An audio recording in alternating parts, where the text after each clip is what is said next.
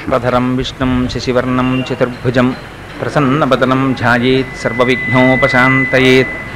गुरुर्ब्रह्मा, गुरुर्विष्णु, गुरुर्देव महेश्वर गुरुस्साक्षात्ब्रह्म तस्म श्रीगुरव नम। व्यासा व्यासाय विष्णुरूपाय विष्णवे, नमो वै ब्रह्म निध वासिष्ठाय नमो नम।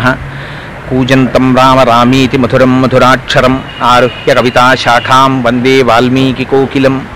శృతిస్మృతిపురాణానాం అలయం కరుణాలయం నమామి భగవత్పాదశంకరం లోకశంకరం వాగర్ధావివ సంపృక్తౌ వాగర్ధ ప్రతిపత్తయే జగత పితరౌ వందే పార్వతీపరమేశ్వరౌ సూక్తిం సమగ్రేతున స్వయమేవ లక్ష్మీ శ్రీరంగరాజమహిషీమధురైకటాక్షై వైదగ్ధ్యవర్ణగుణగుంభనగౌరవైర్యాం కండూలకర్ణకుహరాः కవయోధయంతి శాంతాకారం భుజగశయనం పద్మనాభం సురేశం విశ్వాకారం గగనసదృశం మేఘవర్ణం శుభాంగం లక్ష్మీకాంతం కమలనయనం యోగిహృత్యానగమ్యం వందే విష్ణుం భవభయహరం సర్వలోకైకనాథం మనోజవం మరుతతుల్యవేగం జితేంద్రియం బుద్ధిమతాం వరిష్టం వాతాత్మజం వనరయూధముఖ్యం శ్రీరామదూతం శిరసా నమామి ఆపదామపహర్తారం దాతారం సర్వసంపదాం లోకాభిరామం శ్రీరామం భూయో భూయో నమామ్యహం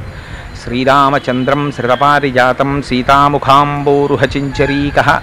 సమస్తకల్యాణగుణాభిరామ నిరంతరం మంగళమాతనోతు.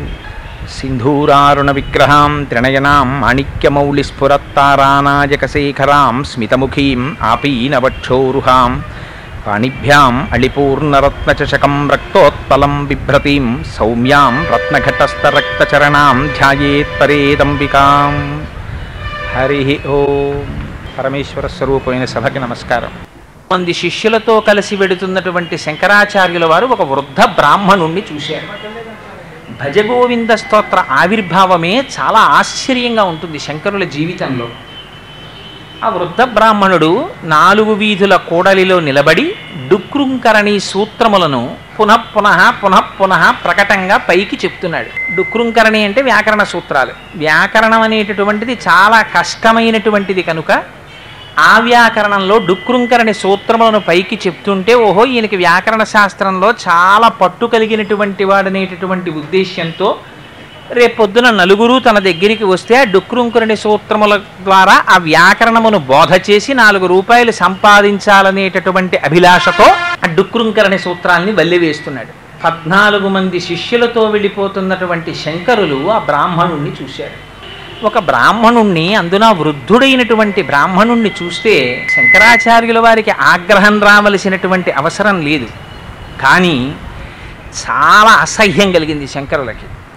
మీరు ఈ విషయాన్ని చాలా జాగ్రత్తగా పరిశీలించాలి. శంకరులు జగద్గురువులు. జగద్గురువులైనటువంటి శంకరులకి వృత్త బ్రాహ్మణుడి మీద కలిగినటువంటి ఆగ్రహం కేవలం బ్రాహ్మణుడి మీద కలిగినటువంటి అసహ్యం కాదు. ఆయన చెప్తున్నటువంటి డుక్రుంకరణి సూత్రముల మీద కాదు. కానీ ఆయనకి దేని గురించి అసహ్యం వేసిందంటే ఇంత వయస్సు అయిపోయింది. నువ్వు జీవన సంఖ్యలోకి వచ్చేసావు ఇంకా ఎంతకాలం బ్రతుకుతావో తెలియదు. ఇంకా చిట్ట చివరి ఊపిరి దగ్గర పడిపోతోంది. ఇంకా ఇటువంటి సమయంలో కూడా నీ నోటి వెంట భగవన్నామం పలకటం లేదు. ఇంకా ఇప్పుడు కూడా డుక్రుంకరణి సూత్రాన్ని వల్లెవేస్తున్నావు. అది నిష్కారణంగా. దేని కొరకు? నలుగురు విద్యార్థులు వచ్చి నీ దగ్గర నేర్చుకుంటే నాలుగు రూపాయలు సంపాదించుకోవాలనేటటువంటి తాపత్రయంతో. అని వారి నోటి వెంట అప్రయత్నంగా ఒక శ్లోకం వచ్చింది. భజ గోవిందం భజ గోవిందం గోవిందం భజ మూఢమతే సంప్రాప్తే సన్నిహితే కాలే నహి నహి రక్షతి డుక్రుంకరణే అన్నారు. అది ఎంత చిత్రమైపోయిందంటే శంకరాచార్యులు వారు దాన్ని ఎక్కడ కూర్చుని ప్రయత్నపూర్వకంగా వ్రాసినటువంటి స్తోత్రం కాదు. ఒక దేవతామూర్తిని చేసినట్టు ఒక చూసి చేసినటువంటి స్తోత్రము కాదు. లేదా శిష్యుల్ని ఉద్ధరించుకోవడం కోసమని చెప్పి కూర్చుని ఉపదేశాంతర్గతంగా చెప్పినటువంటి స్తోత్రము కాదు. కేవలం ఒక వృద్ధ బ్రాహ్మణుని యొక్క చర్యని చూసి అసహించుకున్నటువంటి శంకరుల నోటి వెంట వచ్చినటువంటి ఆ స్తోత్రం తలమానికమై నాటి నుంచి నీటి వరకు ఎక్కడ చూసినా ఆ స్తోత్రానికి ఎంత ప్రఖ్యాతి వచ్చిందంటే దానికి శంకరాచార్యుల వారు ప్రత్యేకంగా పెట్టిన పేరేం లేదు అసలు. కొన్ని కొన్ని స్తోత్రాలకు శివానంద లహర్ అన్నారు సౌందర్య లహర్ అన్నారు. కానీ చిత్రం ఏమంటే ఈ స్తోత్రం శంకరాచార్యుల వారు చేసిన దాంట్లో మొట్టమొదటి శ్లోకం భజగోవిందం భజగోవిందం గోవిందం భజ మూఢమతే అని చేశారు కనుక దాన్ని భజగోవిందమే అన్నారు. ఇవి భజగోవిందం భజగోవిందం అన్నారు. ఇంకా ఆశ్చర్యం ఎక్కడొచ్చిందంటే తరువాతి కాలంలో అది సంగీతంలోకి వెళ్ళిపోయింది. వెళ్ళిపోయి మొట్టమొదట భజగోవిందం భజగోవిందం గోవిందం భజమూఢమతే అన్నదాన్ని పల్లవి కింద పాడతారు. ఆ తరువాత వచ్చేటటువంటి శ్లోకాల్ని మూఢజహీహి ధనాగమ తృష్ణ కురు సమృద్ధిం మనసి వితృష్ణ ఎలభసే నిజ కర్మోపాత్తం విత్తంతేన వినోదయ చిత్తం అని ఆ కోపంలో శంకరాచార్యుల వారు చెప్పినటువంటివి పన్నెండు శ్లోకాలు ఉన్నాయి ఆ పన్నెండు శ్లోకాలు ఆ తరువాత వెనక శంకరాచార్యుల వారితో వస్తున్నటువంటి శిష్యులు పద్నాలుగు మంది ఒక్కొక్క శ్లోకం చెప్పారు. ఆ పద్నాలుగు ఈ పన్నెండు ఇరవై ఆరు. మళ్ళీ చిట్ట చివర శంకరాచార్యుల వారు ఆసీ పురస్సరంగా ఇంకొక నాలుగు శ్లోకాలు చెప్పారు. మొత్తం ముప్పై శ్లోకాలు. ఈ ముప్పై శ్లోకాల్ని పాటగా పాడుకుంటూ ప్రతి శ్లోకం చెప్పిన తరువాత మళ్ళీ పల్లవిగా భజగోవిందం భజగోవిందం గోవిందం భజ మూఢమతే అంటుంటారు. ఇందులో శంకరాచార్యులు వారు మొట్టమొదట చెప్పినటువంటి పన్నెండు శ్లోకములను కలిపి ద్వాదశ మంజరీక స్తోత్రము అంటారు. ఆ తరువాత వెనక వచ్చినటువంటి శిష్యులు పద్నాలుగు మంది ఒక్కొక్కరు చెప్పిన ఒక్కొక్క శ్లోకాన్ని చతుర్దశ మంజరీక స్తోత్రము అంటారు. పద్నాలుగు మంది చెప్పినవి పద్నాలుగు శ్లోకాలు. అవి చతుర్దశ మంజరీక స్తోత్రం. మళ్ళీ చివర శంకరాచార్యులు వారు నాలుగు శ్లోకాలు చెప్పారు. వెరసి ముప్పై శ్లోకాలు. చిత్రం శంకరులు చెప్పినవి ముందు పన్నెండు చివర నాలుగు పదహారు శ్లోకాలు. షోడశోపచారములని మనం చేసే ఉపచారాలు భగవంతుడికి పదహారు ఉపచారాలు. భారతదేశంలో పుట్టినటువంటి ఏ మనుష్యుడికైనా సరే పదహారే సంస్కారములు. పుట్టినది మొదలుకొని చిట్ట చివర శరీరం పడిపోయిన తరువాత చేసేటటువంటి అంచేష్టి సంస్కారంతో కలిపి పదహారు సంస్కారములతో మనిషి జీవితం పూర్తయిపోతుంది. ఆఖరికి మనం పూజ చేసినా సరే చిట్ట చివర పదహారు ఉపచారం దగ్గరికి వచ్చేటప్పటికి మంత్రపుష్పాన్ని చెప్తాం. ఆ మంత్రపుష్పం దగ్గరికి వచ్చేటప్పటికి అప్పటి వరకు ద్వైత భావనతో భగవానుడు అక్కడున్నాడు నేను ఇక్కడున్నాను అని చేసినటువంటి పూజ చిట్ట చివరికి వెళ్ళేటప్పటికి నాణ్యపంధాయనాయ విద్యతే. ఎక్కడో లేడు భగవానుడు. ఎక్కడున్నాడు? నీవారస్సూకవత్తన్వి పీతాభాస్వత్యనూపమా. ఇక్కడే ఉన్నాడు భగవానుడు. అని తనలోనే భగవానుణ్ణి దర్శనం చేస్తాడు. అందుకని పదహారవ మంత్రం దగ్గరికి వచ్చేటప్పటికి పదహారవ ఉపచారం దగ్గరికి వచ్చేటప్పటికి అంతటా భగవానుడున్నాడనేటటువంటి రహస్యాన్ని తెలుసుకోవడంతో పూర్తయిపోతుంది. జ్ఞానసిద్ధి. అలా శంకరాచార్యుల వారు భజగోవింద శ్లోకాలు చెప్పినటువంటివి కూడా వారి ప్రయత్నం లేకుండా పదహారు శ్లోకాలుగా పూర్తయ్యాయి. మొదట చెప్పినటువంటి ద్వాదశ స్తోత్రం చివర చెప్పినటువంటి నాలుగు శ్లోకాలు వెరసి పదహారు శ్లోకాలుగా శంకరులు చెప్పారు పద్నాలుగు శ్లోకాల్ని పద్నాలుగు మంది శిష్యులు చెప్పారు. అయితే చిత్రం ఏమిటంటే ఏదైనా ఒక స్తోత్రం చేసినప్పుడు ఆ స్తోత్రానికి ఏదో ఒక పేరు ఉంటుంది. కానీ దీని చిత్రం ఎంత గొప్పదంటే చెప్పినవి ముప్పై శ్లోకాలు. పన్నెండు శ్లోకాలు శంకరులు చెప్తే దానికి ద్వాదశ మంజరీక స్తోత్రం. పద్నాలుగు శ్లోకాలు శిష్యులు చెప్తే దానికి చతుర్దశ మంజరీక స్తోత్రం. మళ్ళీ ఈ ముప్పై శ్లోకాలకి కలిపి మోహముద్గరం అని పేరు. ఎంత చిత్రమైన పేరో చూడండి దాని పేరు దాని పేరు మోహముద్గరము అన్నారు. పెద్దలు ఎవరైనా మాట్లాడేటప్పుడు దాన్ని భజగోవిందం భజగోవిందం అనరు. మోహముద్గరము అంటుంటారు. మోహముద్గరము అంటే ముద్గరము అంటే గుర్రాన్ని కొట్టేటటువంటి కొరడాని ముద్గరం అంటారు. గుర్రం కళ్ళు మూసుకుని కంటికి అడ్డంగా ప్రతిబంధకంగా ఏదో డప్పల్లాంటి పదార్థాలని పెట్టుకుని చీకటిలో ప్రయాణం చేస్తూ ఉంటుంది. మనం కూడా అజ్ఞానజనితమైనటువంటి మోహం చేత కేవలము దేహమే నేననేటటువంటి భ్రాంతితో జీవితాన్ని గడిపేస్తుంటాం. అట్లాంటి మోహానికిట అది ముద్గరంట ఆ శ్లోకాలు. ఆ శ్లోకపు కొరడా దెబ్బ తగిలిందా? ఎంతటి వాడికైనా సరే మోహం విరిగిపోవలసిందే అన్నారు. బద్దలైపోవలసిందే విచ్చిపోవలసిందే. అందుకని ఆ ముప్పై శ్లోకాలకి కలిపి మళ్ళీ మోహముద్గరము అని పేరుంచారు. ఇంత పరమ పవిత్రమైనటువంటి శ్లోకములు కలిగినటువంటి మోహముద్గరంలో చిత్రం ఏమిటంటే ఎన్నడూ అసహ్యించుకోవడం కాని కోపగించుకోవడం కాని తెలియనటువంటి శంకరులు ఒక బ్రాహ్మణుణ్ణి డుక్రుంకరణి సూత్రములు చెప్తూ ఉంటే అంత యావగింపుగా చూసి చెప్పవలసినటువంటి అవసరం ఏమిటి? అంటే మోహముద్గరం చెప్పినప్పుడు శంకరాచార్యుల వారు జగదాచార్య స్థితిలో కూర్చుని ఉన్నారు. ఆ చూసిన బ్రాహ్మణుడు కేవలం ఒక బ్రాహ్మణుణ్ణి కాదు. సమస్త జగత్తుని ఆ బ్రాహ్మణుల్లో చూశారు. ఆయన చేస్తున్న డుక్రుంకరణి సూత్రాల్ని విమర్శించలేదు శంకరాచార్యులు వారు. డుక్రుంకరణి సూత్రములను అడ్డుపెట్టి యావత్ జగత్తుకి ఒక బోధ చేస్తున్నారు.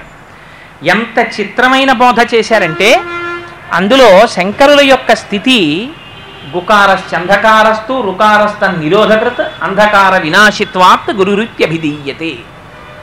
గుకారం అంటే అంధకారం. రుకారం అంటే ఆ చీకటిని తీసేయడం. చీకటిలో ఉన్నంతసేపు తాడు తాడుగా తెలియదు పాము పాముగా తెలియదు. పాములో తాడు కనబడుతుంది తాడులో పాము కనపడుతుంది భయానికి హేతు అవుతుంది. కానీ ఆ చీకటిని తొలగించగలిగినటువంటి స్థితి కలిగిన వాడు కేవలం గురువు ఒక్కడే. ఎందుచేత అంటే అనేక జన్మ సంప్రాప్త కర్మబంధ విదాహినే జ్ఞానానల ప్రభావేన తస్మై శ్రీ గురవే నమ అంది గురుగీత. ఆయన కదిలి వచ్చేటటువంటి అగ్ని కొండలాంటి వాడు ఆయన జ్ఞానాగ్ని చేత దగ్ధం చేస్తాడు మనలో ఉండేటటువంటి ఆ అజ్ఞానాన్ని. అందుకే ఒకసారి గురువు యొక్క దర్శనం అయిందా ఒక్కసారి గురువు మాట చెవిలో పడిందా? అప్పటి వరకు ఉన్న అజ్ఞానము విచ్చిపోతుంది. అందుకే ఆధ్యాత్మికతకి సంబంధించినంత వరకు ఎన్ని పుస్తకాలు చదవండి దాని వలన వచ్చేటటువంటి విద్య విద్య కాదు. మరి ఏది విద్య? విద్ అంటే తెలుసుకోవడం. ఎవరో ఒకరు గురువు ఉండి తీరాలి. ఆ గురువు లేని విద్య గుడ్డి విద్య. రమణులు అంటుండేవారు గురువు అంటేనే గురిని చూపించగలిగినవాడు. ఆ గురి తెలియనంత కాలం మీరు ఎన్ని బాణములు ప్రయోగించండి ఎన్ని గుళ్ళు కాల్చండి. మీకు కావలసినటువంటి లక్ష్యం మీద పడదు. ఒక్కసారి గురువుని నేర్పుతాడు గురువు. ఆ గురి తెలిసిందా? ఇంకా ఆ లక్ష్య సాధనలో ఏ విధమైనటువంటి ప్రమత్తతకి కానీ భయానికి కానీ అజ్ఞానానికి కానీ ఆందోళనకి కానీ ఆవేశానికి కానీ అవకాశం ఉండదు. అంత స్పష్టంగా అర్థమవుతుంది. అందుచేత అటువంటి జగద్గురువుల స్థాయిలో ఉన్నటువంటి శంకర భగవత్పాదులు సర్వకాలముల ఎందు అంతటా బ్రహ్మమును చూడగలిగినటువంటి వారు. వారు పరమహంస. పరమహంస అన్న మాట ఎందుకు వాడతారు? హంసకి ఒక్కదానికే ఒక శక్తి ఉంది. నీటిని పాలని కలిపి తెచ్చి ఒక చోట పెడితే పాలని తాను తాగి నీటిని విడిచిపెడుతుంది హంస. మిగిలిన ఏ ప్రాణికైనా సరే మీరు పాలని నీటిని కలిపి తెచ్చి అక్కడ పెడితే ఇంకది పాలే. అందులోంచి నీటిని విడదీసి తాగలేదు. అలా హంస పాలని నీటిని విడతీసి సారభూయిష్టమైనటువంటి పాలని తాను త్రాగి సారరహితమైనటువంటి నీటిని విడిచిపెట్టగలిగినటువంటి శక్తి కలిగిన హంసల బ్రహ్మమునందే ఉన్నటువంటి జగత్తునందు తాదాత్మ్యత చెంది మిగిలిన వారందరూ నశించిపోతుంటే జగత్తుకి అధిష్టానమై ఈ జగత్తు అంత ఏ బ్రహ్మములో ఉందో ఆ బ్రహ్మమును తాను తెలుసుకుని జగత్తుని విడిచిపెట్టగలిగినటువంటి వాడు పరమహంస అయి ఉంటాడు. అందుకని పరమహంస పరివ్రాజకాచార్య అంటారు. అటువంటి పరమహంస స్థితిలో ఉన్నటువంటి వారు శంకర భగవత్పాదులు. ఇక్కడ ఉన్న బ్రాహ్మణుడో ఒంటి మీద యజ్ఞోపవీతం ఉంది. త్రికాల సంధ్యావందనం చెయ్యవలసినవాడు. బ్రహ్మమును గుర్తిరగవలసినవాడు. వ్యాకరణ సూత్రములను వల్లెవేస్తున్నవాడు. ఒంటికి వృద్ధాప్యం వచ్చినవాడు. రేపో మాపో మృత్యువు చేత గ్రసింపబడడానికి సిద్ధంగా ఉన్నవాడు. అటువంటి వాడు ఇంకా డుక్రుంకరణి సూత్రములను చెప్తున్నాడు. ఇప్పుడు చెప్పండి శంకరాచార్యుల వారు అసహ్యించుకున్నది బ్రాహ్మణుణ్ణి అసహ్యించుకున్నారా? ఎంత వయస్సు వస్తున్నా సరే జగత్తుతో తాదాత్మ్యత చెంది ఇంకా రూపాయి సంపాదిద్దాం ఇంకా రూపాయి సంపాదిద్దాం ఇంకా కొడుకులకిద్దాం ఇంకా మనవలకిద్దాం అనేటటువంటి భ్రాంతిలో జీవితాన్ని గడిపేటటువంటి ఈ జగత్తులో ఉన్న సమస్త మానవాళికి సందేశం సందేశాన్ని ఇస్తున్నారా సమస్త మానవాళికి సందేశాన్ని ఇస్తున్నారు వారు నహి నహి రక్షతి డుక్రుంకరణే అన్నది వ్యాకరణ సూత్రాన్ని ఉద్దేశించడం లేదు. నువ్వు ఎన్ని చదువులు చదువు ఆ చదువులన్నీ దేనికి పనికొస్తాయి? కడుపుని పోషించుకోవడానికి పనికొస్తాయి అంతే ఆ చదువు చదువు కాదు. అందుకే ప్రహ్లాదుడు అంటాడు చదివించిరి ననుగురువులు చదివితి ధర్మార్థ ముఖ్య శాస్త్రంబులునే చదివినవి కలవు పెక్కులు. చదువులలో మర్మమెల్ల చదివితి తండ్రి అన్నాడు. వజ్జలు నేర్పని ఈమది మజ్జాతుడవైన నీకు మరి ఎవ్వరిచే నుజ్జానమయ్య బాలక. తజ్జనులం పేరు కొనుము తగ నామ్రోలన్నన్నాడు హిరణ్యకశిపుడు అంటే ప్రహ్లాదుడు అంటాడు నాన్నగారు గురువులు నన్ను చదివించిన విద్యలు చాలా ఉన్నాయి. అర్థశాస్త్రం చదివించారు ధర్మశాస్త్రం చదివించారు రాజకీయ శాస్త్రం చదివించారు కామశాస్త్రం చదివించారు ఈ శాస్త్రములన్నీ చదివించారు. కానీ నేను చదివిన చదువు ఒకటి ఉంది నాన్నగారు అన్నాడు. ఏమిటా చదువు? చదువులలో మర్మమెల్ల చదివితి తండ్రి అన్నాడు.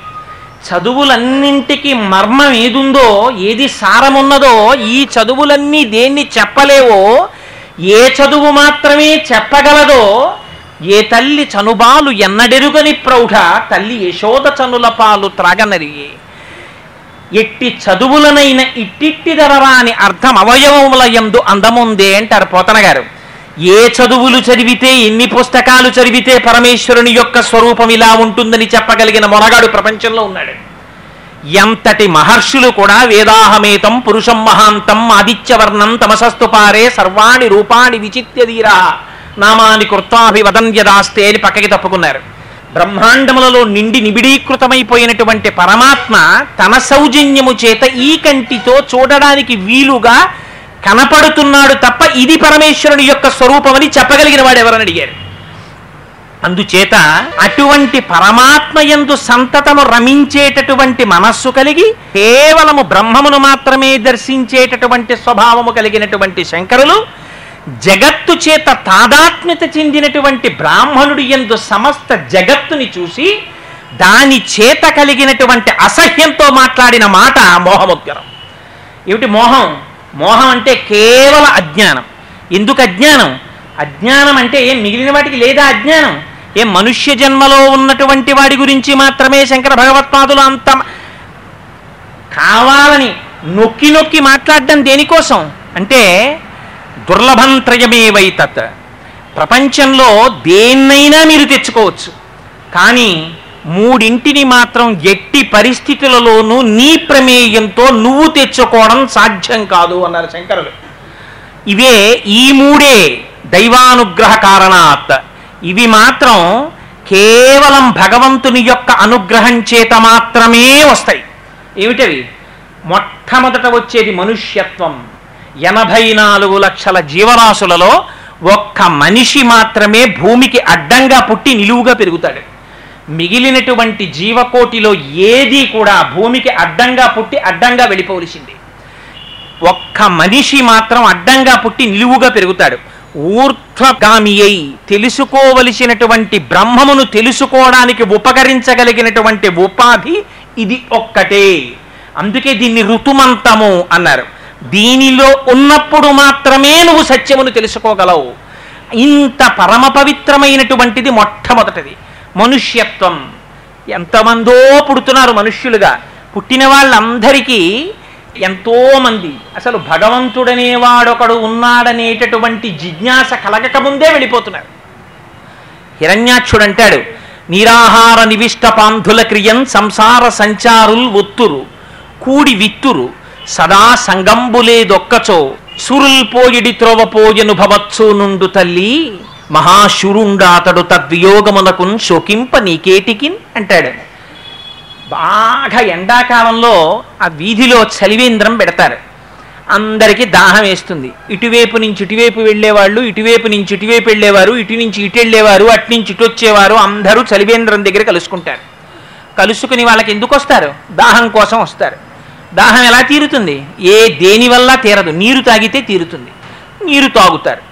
తాగి వెళ్ళిపోయే ముందు అయ్యా మేము వెళ్ళిపోతున్నామండి. మా చిరునామా ఇదండి. మీరు నీరిచ్చారు చాలా కృతజ్ఞుణ్ణి అని ఏమైనా చెప్తాడా? వాడేం చెప్పడు. ఎంత గోప్యంగా వచ్చాడో అంత గోప్యంగా వెళ్ళిపోతాడు. అలా అమ్మా వీళ్ళందరూ సంసార సంచారులు ఒత్తురు కూడి విత్తురు సదా సంగంబు లేదు ఒక్కచో ఒక భార్య ఒక పిల్లలు అనుకుంటున్నావా? ఎన్ని కోట్ల జన్మలైపోయాయో. లోపలున్న జీవుడే ఎంతమందితో సంసారం చేశాడో ఎంతమంది పిల్లల్ని కన్నాడో ఎంతమంది భార్యలతో తిరిగాడో ఎంతమంది స్నేహితులు వాళ్ళందరూ ఉండిపోయారా? ఎవ్వరు ఉండరమ్మా. అలా వెళ్ళిపోతుంటారు వాళ్ళు. సదా సంగంబు లేదొక్కచో సురుల్ పోయిడి త్రోవ పోయను భవత్సు నుండు తల్లి అన్నాడు. వాళ్ళు ఎవ్వరికి చెప్పా చెయ్యకుండా అకస్మాత్తుగా వెళ్ళిపోతుంటారు. వాళ్ళకి ఇదో అలవాటమ్మా. ఎందుకమ్మా ఏడుస్తావు? వీళ్ళని చూసి పోయాడంటే ఏమిటమ్మా? నీ కొడుకు ఇది అలవాటమ్మా చాలా కాలం నుంచి అంటాడు. అలా ఎందరో వస్తున్నారు ఎందరో వెళ్ళిపోతున్నారు. వెళ్ళిపోయే వాళ్ళలో ఎంతమంది అసలు భగవానుడు ఒకడు ఉన్నాడు వాడిని తెలుసుకోవాలనేటటువంటి తాపత్రయం పొందిన వాళ్ళు ఎంతమంది? అందుకని దుర్లభం త్రయమే ఆ మూడింటిల్లో రెండవది ముముక్షత్వం. అసలు మోక్షం పొందాలనేటటువంటి ఆలోచన రావడమే కష్టం. వచ్చిన దారి చూపించేవాడెవరు? ఇన్ని దారులు సామర్లకోటలో దిగి కాకినాడ ఎలా వెళ్ళాలని అడగండి. ఆటో ఎక్కమని చెప్పేవాడు ఓడు. కారు ఎక్కమని చెప్పేవాడు ఓడు. రైలు ఎక్కమని చెప్పేవాడు ఓడు. అదిగోనండి ఆ సిటీ బస్ ఎక్కండి అని చెప్పేవాడు ఓడు. ఇంకా తెలివైన వాళ్ళు అయితే ఇంకో మాట కూడా చెప్తారు. ఏమో నాకు తెలియదు కానండి కాలవ దాటితే భీమేశ్వరాలయం ఉంది. అక్కడి నుంచి పాతాళంలో సొరంగ మార్గం ఒకటి త్రిపుర సుందరమ్మ వారి గుళ్ళోకి వస్తుందని పూర్వం ఎప్పుడో వందేళ్ళ క్రితం ఎవరో అలా వెళ్ళేవారని విన్నాం. అలా కూడా మీరు వెడితే వెళ్ళొచ్చేమో ధైర్యం ఉంటే అని చెప్పేవా అప్రస్తుతవాదం వాళ్ళు కూడా ఉన్నారు. ఈ మాట నేను ఎందుకన్నానో తెలుసా అండి? హాస్యానికి అన్నానని అనుకోకండి. ఈ మాట జగద్గురువులన్న మాటలు నేను ఉటంకిస్తున్నాను. ఏ రకమైనటువంటి ఉపాసనా పద్ధతులను జీవి సర్వకాలముల ఎందు తట్టుకోవడం సాధ్యం కాదో సమర్థుడైనటువంటి గురువు పక్కన కూర్చుని అనుక్షణము కాపాడుతూ ఇలా కదుపు ఇలా కదుపు ఇలా కదుపు అని చెబితే తప్ప ఒక్కొక్క యోగమునందు ప్రవేశించడం సాధ్యం కాదో. అటువంటి మార్గములు చెప్పేటటువంటి వాళ్ళు కూడా ఉంటారు. అయితే ఇవన్నీ జయము వైపుకి తీసుకెడతాయా? ఎంత కష్టం. బయలుదేరి మొదలుపెట్టి మధ్యలో జారిపోయే వాళ్ళు ఎంతమందో.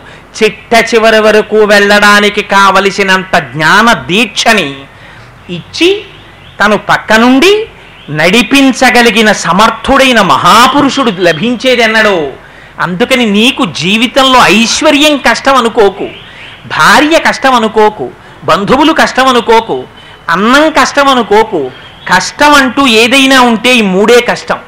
ఏమిటో తెలుసా మూడు? మనుష్యత్వం ముముక్షత్వం మహాపురుష సమాశ్రయం ఈ మూడు దొరకమంటే దొరకేవి కావు. అంత పరమోత్కృష్టమైనటువంటి మానవ జన్మనిత్తాడు అందున ఎటువంటి జన్మలో ఉన్నాడు? బ్రాహ్మణ జన్మలో ఉన్నాడు. మోహముద్గరం ఏదో కథాపరంగానో చాలా తేనె పూసినట్టు చాలా లలితమైనటువంటి మాటలతోటో ఉండదు. ఎందుకని? అజ్ఞానాన్ని చీల్చి చెండాడడానికి వచ్చింది మోహముద్గరం.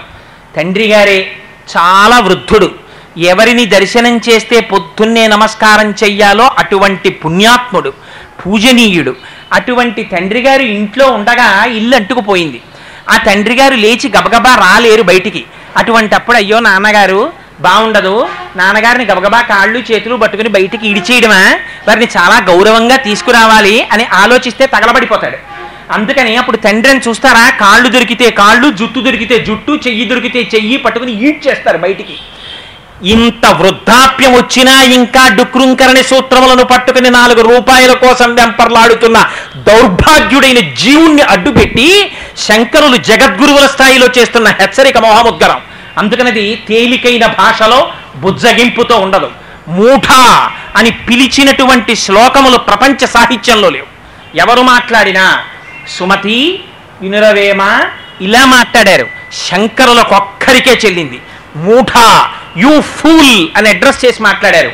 మూఠ జహీహితనాగమ తృష్ణ అన్నారు. అంటే దాన్ని తెల్లవారి లేస్తే భజనల కింద మన ఇంట్లో వింటున్నాం. నాగమ తృష్ణ అన్నారు. అంటే దాన్ని తెల్లవారి లేస్తే భజనల కింద మన ఇంట్లో వింటున్నాం. అంటే జగద్గురువుల యొక్క స్థాయి ఎలా ఉంటుందో మీరు ఊహించండి. అందుకనది మొహముద్గరమైంది. అందుకని అందులో ఉండేటటువంటి ఆ శ్లోకాలలో సారాంశం అలా ఉంటుంది. అందులో శంకరులు అంటారు కేవలం ఆ మనుష్యుణ్ణి ఉద్దేశించి మాట్లాడటం లేదు శంకరాచార్యులు వారు. సమస్త జీవకోటిని ఉద్దేశించి మాట్లాడుతున్నారు. అందుకని వారు అంటారు భజ గోవిందం భజ గోవిందం గోవిందం భజ మూఢమతే. మూఢమతే అని పిలిచారు. ఓ మూఢుడా అన్నారు. ఏమిటి మూఢుడా అని పిలవలసిన అవసరం ఏమిటి? అంటే నువ్వు ఎంత కష్టపడి ఇక్కడ వరకు వచ్చావో తెలుసా? హాల్లో ఇన్విజిలేటర్ ఉంటాడు. వాడు ఒక సంవత్సరం పాటు లాంగ్ టర్మ్ కోచింగ్ చదువుకుని ఎక్కడో నానా కష్టాలు పడి పరీక్ష రాయడానికి వస్తాడు. పరీక్ష రాయడానికి వచ్చిన తరువాత తీరా క్వశ్చన్ పేపర్ చేతిలో పట్టుకుని దిక్కులు చూస్తూ పిల్లాడు కూర్చున్నాడు అనుకోండి. అక్కడ ఉన్నటువంటి ఇన్విజిలేటర్ బాధ్యత కలిగిన వాడైతే ఏమంటాడు? ఎరా మూఢుడా టైం అయిపోతోందిరా గంటన్నరలో నీ- నీ ఫలితం తెలిసిపోతుంది నీ జీవితం తెలిసిపోయే టైం రా నువ్వు ఇంకా కూర్చున్నావా? చెయ్యి వచ్చినవి చెయ్యి బెల్ల కొట్టేసిన తర్వాత ఇంక నీ పేపర్ ఉండదు చేతిలో లాగేస్తారు.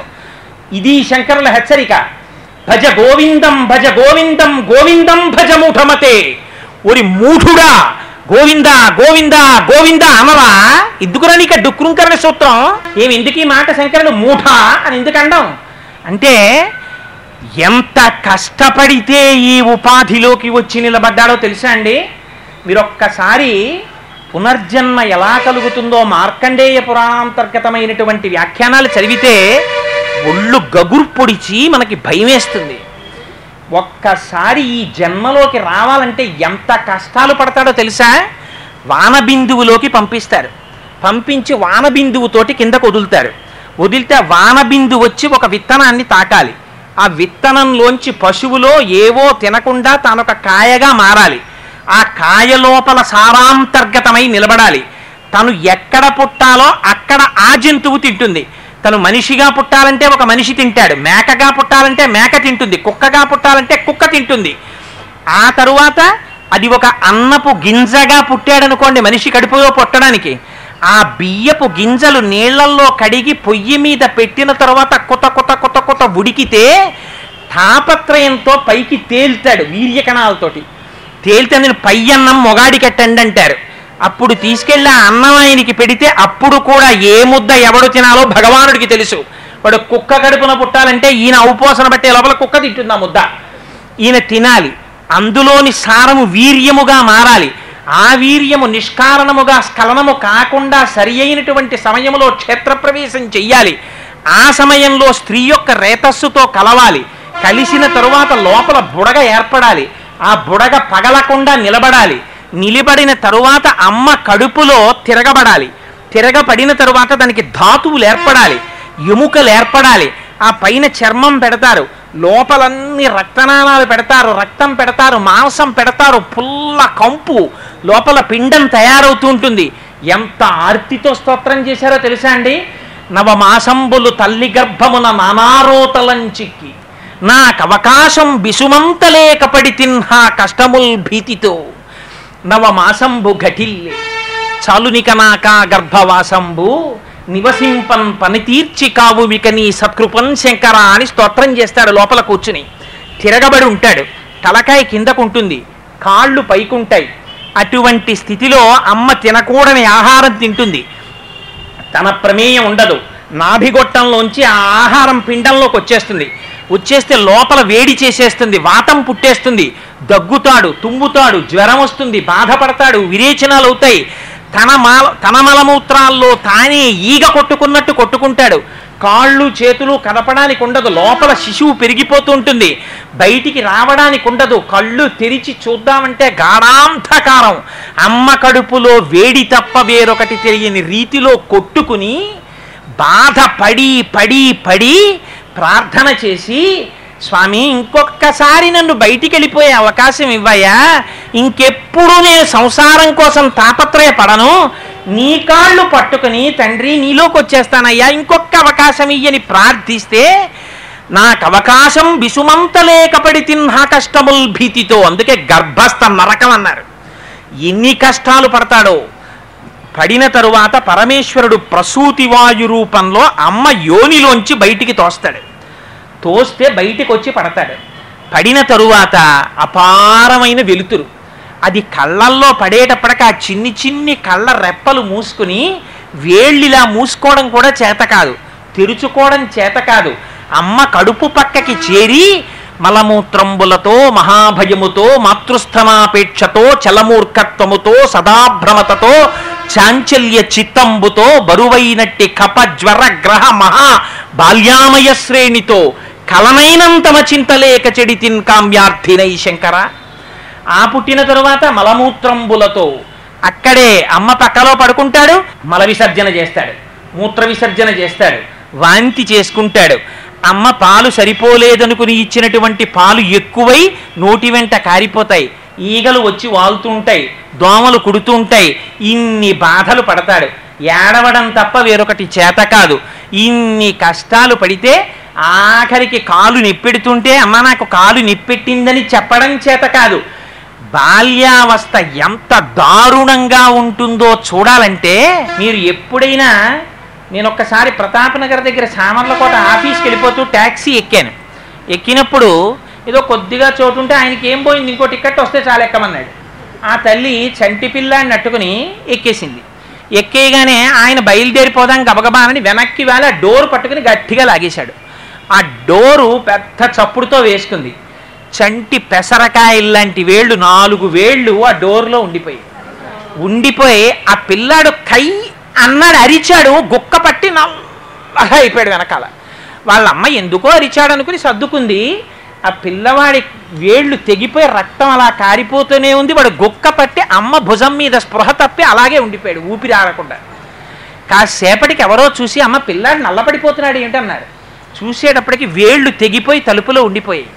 ఎంత కష్టం ఎవరికి చెప్పుకోగలడం?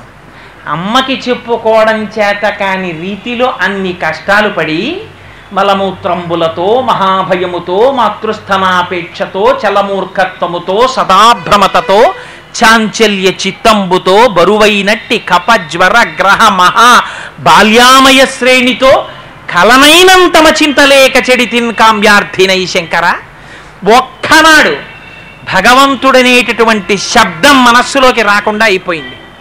శిశువు అయిపోయాడు కొద్దిగా వయస్సు వచ్చింది పెద్దవాడు అవుతాడు అక్కడి నుంచి బాలక్రీడలు సల్పుచున్ బడులలో పాఠంబు వల్లించుచున్ బాలోద్యానక బోధనాది విధమున్ బాగొప్పనాలించుచున్ లీలానాటక నృత్త కేళి పఠనాచిత్తుండనై బుచ్చితిన్ బాలప్రాయము నిజుచింతలిరుగన్ ప్రారంభమా శంకర? లేచిన దగ్గర నుంచి ఆడుకోవడానికి బయటికి వెళ్ళిపోవడం మళ్ళీ తల్లిదండ్రులు పట్టుకుని ఇంట్లోకి తీసుకొస్తూ ఉండడం. హోంవర్క్ చేయడం కూర్చోబెట్టడం. స్కూల్కి వెళ్ళడం పాఠాలు అప్పచెప్పడం బాల్యం అయిపోయింది. కాస్త ఒంటికి బలం వస్తుంది యవ్వనం వస్తుంది. యవ్వనం వచ్చిన దగ్గర నుంచి యవ్వనమంకురించగనే అంకురించగనే ఆశ్రయించుటో పరమ పావనమూర్తులంచు పరిపాలకులను నుతించుటెట్టులో అని జీవికి విత్తమే భువిని సార్థకమటంచు అది ఎట్టుల సాధించుటో ఎంత బెంగ! ఎవరైనా పెద్దవాళ్ళని పట్టుకోవాలి ఓ ఉద్యోగం సంపాదించుకోవాలి. వాడు చేసే ప్రారంధం ఏమీ లేదు. కానీ వాడు వచ్చినప్పుడు లేచి నించోవాలి వాడు వెళ్ళిపోతే లేచి నించోవాలి వాడిని చూడగానే నమస్కారం పెట్టాలి వెళ్ళిపోయే ముందు నమస్కారం పెట్టాలి. వాడు పిలిచి తిట్టినా ఆహా మీరు ఎంత అందంగా తిట్టారండి అనాలి పరి పరమ పావనమూర్తులంచు పరిపాలకులను నుతించుటెట్టులో భగవంతుడి ముందు ఒక్కనాడు స్తోత్రం చేయడు. ఇన్ని దుర్మార్గ గుణాలున్నా వాడి దగ్గరికి వెళ్ళి లేచి నిలబడి చేతులు నమస్కారం పెట్టి వాడిని గొప్ప స్తోత్రం చేయాలి. పరిపాలకులను నుతించుటెట్టులో వాళ్ళని స్తోత్రం చేయడం నేర్చుకోవాలి. లేదా వీడికి వృద్ధి ఉండదు అందుకని వాళ్ళని స్తోత్రం చేస్తాడు. భూమిని విత్తమే జీవికి బతకాలంటే డబ్బులు కావాలి. అందుకని అవి ఎలా సంపాదించాలో అని తాపత్రయపడ్డం. అందుకని దాని గురించి తాపత్రయపడుతూ ఇవ్విధమేది దారి అని ఎంచుచు పుచ్చితి నయ్యశంకర ఎలా ఈ డబ్బులు సంపాదించుకోవడం అని ఆలోచిస్తూ యవనం అంతా అయిపోయింది. యవ్వనం చూస్తూ చూస్తుండగా గడిచిపోయింది వృద్ధాప్యం వచ్చేసింది. ఇంకేముంది వృద్ధాప్యం వచ్చేసిన తర్వాత? వృద్ధాప్యం వచ్చిన దగ్గర నుంచి దానంత చింత మరొకటి లేదు. పోని హాయిగా ప్రశాంతంగా ఏ పని లేదు చెప్పేవాడు లేడు చేసేవాడు లేడు హాయిగా కూర్చోవచ్చు కదా అంటే అలా కూర్చోడు.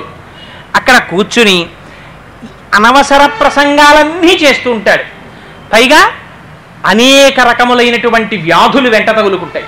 వాటితో పాటుగా పోనీ అక్కడతో ఊరుకుంటాడా? ఇంకా అర్ధజ్ఞానముచే మహాభ్రమతచే వాత్సల్య చిత్తంబుచే హాస్య ప్రసంగాలచే అప్పుడు కూడా ఇంకా దిక్కుమాలిన హాస్యమే. అంత వృద్ధాప్యం వచ్చినా కూడా. అప్పుడు కూడా నన్ను చేసుకుంటా ఏమిటే? అని చెప్పి సంబంధాలు అడగడం. అప్పుడు కూడా ఇంకా రూపాయల గురించి చింత. అప్పుడు కూడా మీకు ఎలా బతకాలో తెలియకపోతే నా దగ్గరికి రండి కౌన్సిలింగ్ చేస్తానంటూ ఉండడం. వీడి నోటి వెంట ఒక్కనాడు రాదేం భగవంతుడి నామం? ఇన్ని కష్టాలు పడి వచ్చావురా. ఇంత తాపత్రయ పడుతున్నావే వీళ్ళందరి కోసం. ఒకనాడు నువ్వు వెళ్ళిపోతావు. వెళ్ళిపోయినప్పుడు ఎంత గోప్యంగా వెళ్ళిపోతావో తెలుసా? నీ నిష్క్రమణం పరమేశ్వరుడికి తప్ప వేరొకడికి ఎవ్వరికీ తెలియదు. ఎంత రహస్యంగా వచ్చావో అంత రహస్యంగా వెళ్ళిపోతావు.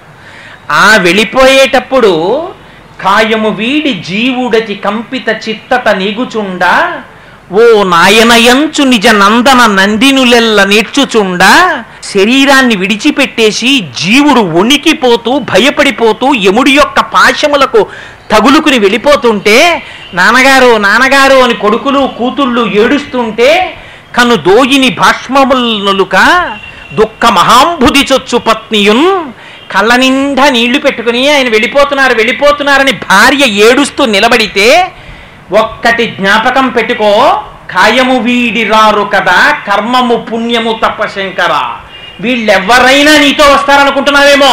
నీ కొడుకు రాడు కూతురు రాదు కోడలు రాదు నీ భార్య రాదు. ఎవ్వరూ రారు. నీ కాయము కూడా నీ వెంట రాదు. నీతో వచ్చేది ఏదైనా ఉంటే నువ్వు చేసిన పుణ్యం ఒక్కటే వస్తుంది. కర్మము పుణ్యము తప్పశంకర నువ్వేం చేశావో అది మూట కట్టి ఇక్కడ తగిలిస్తారు. నువ్వే పుణ్యం చేశావో ఇక్కడ తగిలించి వెలుతురు వెలిగిస్తారు. ఆ వెలుతురులో వెళ్ళిపోతావు. లేదా గాఢాంధకారంలో కొట్టుకుంటూ పోతావు. ఆనాడు ఎవ్వడు నీకు ఉపకారం చేసేవాడు ఉండడు. ఏమిరా ఇంత కష్టపడి మనుష్య జన్మనెత్తి బ్రాహ్మణుడవై పుట్టి త్రికాల సంధ్యావందనం చెయ్యవలసినటువంటి వాడివి సంతతము భగవన్ నామము నోటి వెంట రావలసినటువంటి వాడివి ఆ మాట అనకుండా డుక్కురంకరణి సూత్రములను పఠిస్తున్నావా? ఇంకా అవి వల్లె వేస్తే ఎవరో వచ్చి నీ దగ్గర వ్యాకరణం చేర్చుకుని నాలుగు రూపాయలు ఇస్తారని తాపత్రయపడుతున్నావా? ఎంత ఆ ఆఖరికి కపంలో పడిపోయినటువంటి ఈగలా కొట్టుకుంటున్నావు కదరా? ఇది శంకరుల ఆక్రోశం. అందుకని భజ గోవిందం భజ గోవిందం గోవిందం భజ మూఢమతి. ఓరి మూఢుడా ఎందుకొచ్చావో మర్చిపోయావు. కడుపులో ఉండగా ఏ ప్రమాణం చేశావో మర్చిపోయావు. ఎన్ని కోట్ల జన్మల నుంచి ఇలా తిరుగుతున్నావో మర్చిపోయావు.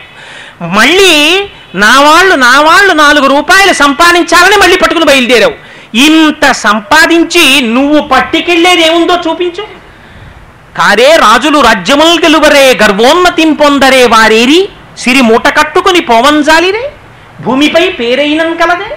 శిబి ప్రముఖులం ప్రీతిం యశక్కాములై ఈరే కోర్కెలు. వరలం తలపరే ఈ కాలమున్ భార్గవ. ఎవరు ఇంతంత రాజ్యాలు పరిపాలించామన్నవాడు ఎవడు తనతో ఏం పట్టుకెళ్ళిపోయాడు? పట్టుకెళ్ళిపోయినటువంటిది ఒక్కటి లేదు.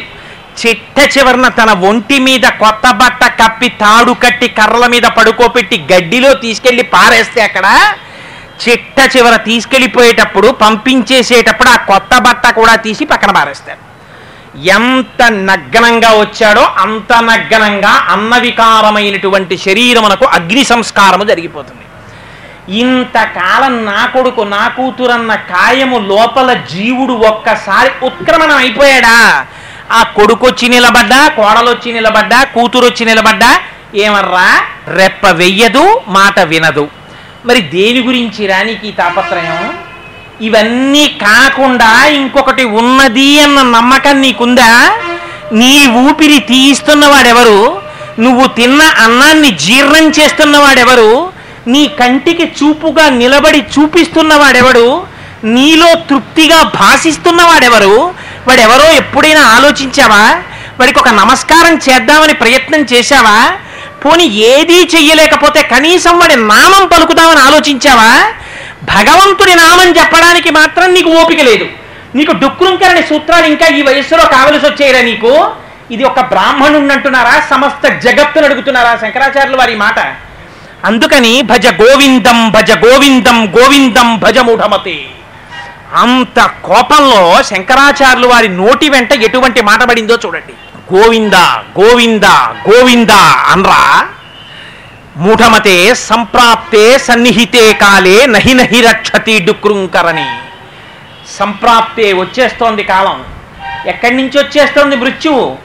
గడియారంలోంచి వచ్చేస్తోంది. క్యాలెండర్లోంచి వచ్చేస్తోంది. పంచాంగంలోంచి వచ్చేస్తోంది. సూర్యోదయ సూర్యాస్తమయాల్లోంచి వచ్చేస్తోంది. ప్రత్యాయాంతిగతా పునర్న దివసా కాలో జగద్భక్షక. లక్ష్మీస్తోయ తరంగ భంగ చపలా విద్యుచ్చలం జీవితం. తస్మాన్ మాం శరణాగతిం కరుణయా త్వం రక్ష రక్షాధున అంటారు. రేపటి అమ్మయ్య సూర్యోదయం అయింది అమ్మయ్య సూర్యాస్తమయం అయింది ఇంకో రోజు వచ్చింది ఇంకో రోజు వచ్చింది ఇంకో రోజు వచ్చిందని వీడు సంతోషపడిపోతుంటాడు. రామకృష్ణ పరమహంస అంటుంటారు ఈ పెట్టెలో గోళీకాయలు పెట్టి ప్రతిరోజు ఒక్కొక్క గోళీకాయ తీసేస్తుంటే ఇందులో ఉన్న గోళీకాయలు ఖాళీ అయిపోతున్నట్టే ఈ లోపల ఎంత కాలం ఉండాలో ఎన్ని రోజులు ఉండాలో ఎన్ని శ్వాసలుండాలో లెక్క పెట్టి అప్పచెప్పిన వాడు ఒకడు ఉన్నాడు. నీకు ఇన్ని ఊపిరిలు ఇస్తున్నానరా అని చెప్పి పంపిస్తాడు ఆయన ఇన్ని ఊపిరిల లోపల ఇందులో ఉండి భగవద్ధ్యానం చేసుకోవడానికి మీకు ఇది ఒక ఉపకరణముగా ఇయ్యబడినది.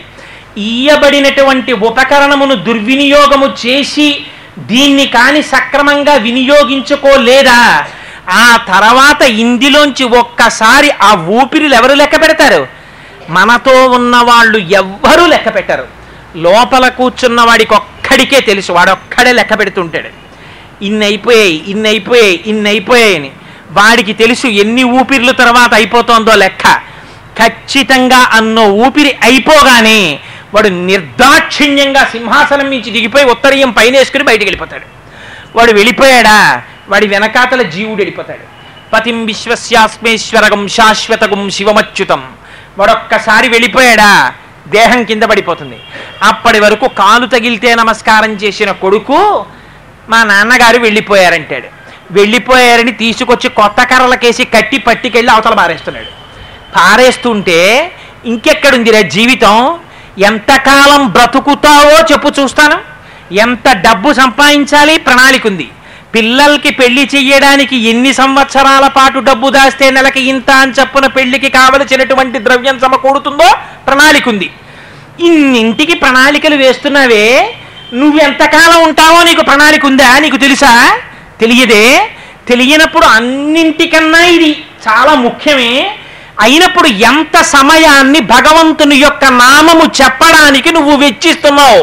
ప్రయత్నపూర్వకంగా మిగిలినటువంటి సమయమంతా కుటుంబానికి ఇస్తే వాళ్ళు నీతో వచ్చేది లేదు. కాయము వీడి జీవుడతి కంపిత చిత్తత నెగుచుండ. వాడు వెళ్ళిపోతున్నప్పుడు ఒక్కళ్ళు రారు వెనకాతల. వచ్చేది ఏదైనా ఉంటే తన పుణ్యమే తనతో వస్తుంది. నీ పుణ్యం. నువ్వు లెక్క పెట్టకుండా ఎవరిని? భగవంతుడి నామం చెప్పడానికి ఎంత సమయాన్ని ఉపయోగిస్తున్నావు? ఇది శంకరాచార్యుల వారి ప్రశ్న. నహి నహి రక్షతి డుక్రూంకరని ఉరే నేను ఇంత వ్యాపారం చేశానంటావు ఇంత ఉద్యోగం చేశానంటావు ఇంత విద్య ఆర్జించానంటావు ఇవన్నీ నీతో వస్తాయనుకుంటున్నావా? ఇవేవీ నీతో రావు. నీ వెనకాతల వచ్చి నిన్ను రక్షించగలిగినటువంటి వాడు ఎవరైనా ఉంటే కేవలము భగవానుడొక్కడే రక్షించగలడు. వాడికి ఉన్నటువంటిదేమిటి అపారమైన కరుణ. అందుకే భగవంతుని గురించినటువంటి ప్రార్థనా శ్లోకం ఎక్కడ చెప్పండి? ఒకటే శ్లోకం. అమ్మవారి గురించి చెప్పండి? అవ్యాజ కరుణామూర్తి. ఆవిడికి ఒక కారణం ఉండదు ఆ కరుణకి. అంత దయ అమ్మకి. స్వామి గురించి చెప్పండి? స్వామి ఏమిటి? ఎప్పుడు దయామూర్తి. ఆయనకి ఎప్పుడు దయ? అంత దయ కలిగిన వాడెవరు? ఒక్క భగవానుడొక్కడికే ఆ దయ ఉంటుంది. అంతవరకు ఎందుకండి రేపటి శ్లోకంలో మన బతుకేమిటో బయట పెట్టి చూపిస్తారు శంకరాచార్యులు వారు. యావత్విత్తోపార్జన సక్త స్థవన్ నిజ పరివారో రక్త అన్న చోట. అంటి పెట్టుకొని లోపల ఉండేటటువంటి వాడు పరమేశ్వరుడు తప్ప వేరొకడు ఎవ్వడు ఉండడు. ఎవడి పని తీరిన తరువాత వాడు వెళ్ళిపోతాడు. కొడుకైనా అంతే కూతురైనా అంతే అల్లుడైనా అంతే భార్య అయినా అంతే ఎవరైనా అంతే. ఈ సంబంధాలన్నీ అతి కృతకమైనటువంటి సంబంధములు. విడిపోతున్నప్పుడు వెంట వచ్చేటటువంటి వాడు ఎవ్వరూ లేడు.